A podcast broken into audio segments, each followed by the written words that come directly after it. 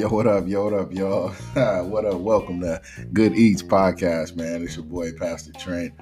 I just wanted to have a candid, candid, candid conversation today, or a candid talk uh, about the state of Christianity in the year 2020. I just, I am really flabbergasted, or should I say, I'm at a loss for words. I'm wowed at the state of Christianity in America, that is, in the year 2020.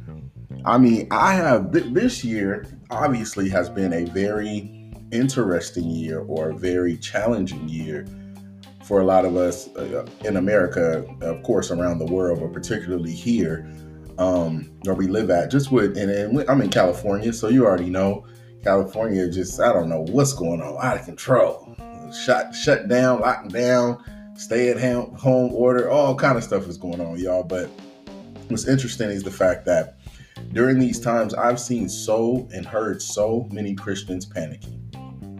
I mean, panicking, y'all. I don't mean like, like you know, having a bad day um, or like having a bad week. No, no, no. Like they having a bad life.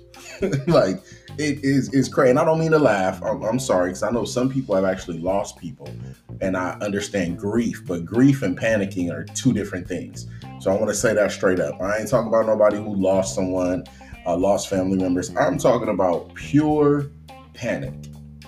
They watch the news. They are panicking.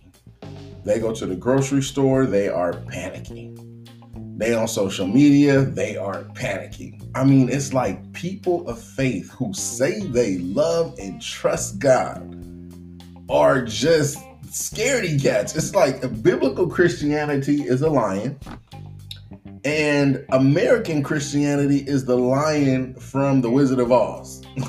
okay?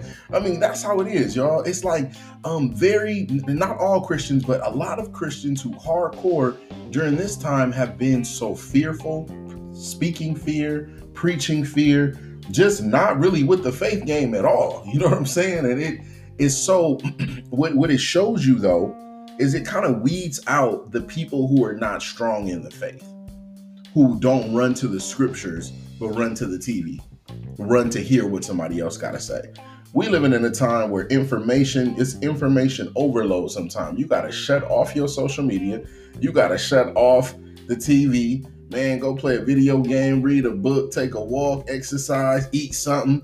But, you know, just sitting around um, panicking about what's going on is just, it does no good. So for the Christian, we got to delve into the word of God. We're supposed to be people of faith, right? So that means that we're supposed to be speaking faith in times where other people do not speak faith or can't eat, they don't even they, they don't even have faith. But we have to, we are people of faith. The Bible commands us to walk by faith and not by sight, right? So this is a time for us to come together, to pray, to fast, to read the word of God, to meditate in the word, right? And then speak those words out toward each other to encourage each other's hearts, right? So I'm like, where is that going on now? Now it seems like it's a, a horror movie for some people, you know what I mean? And uh, straight panic mode. So, on that note, I'm just saying, I, I feel as Christians who we are, what we have professed to be, um, we profess to walk with God, and it can't be just during times where you're receiving some type of financial or some type of some type of physical blessing. You know what I mean? It has to be in times too when it's tough times. You know what I mean? Like now is a tough time. And the best time to speak words of faith are in tough times. Anybody could speak well of faith in God when they're doing well, but what about when you don't have? What about when you're lacking? What about when something else comes that is uncomfortable for you? Right?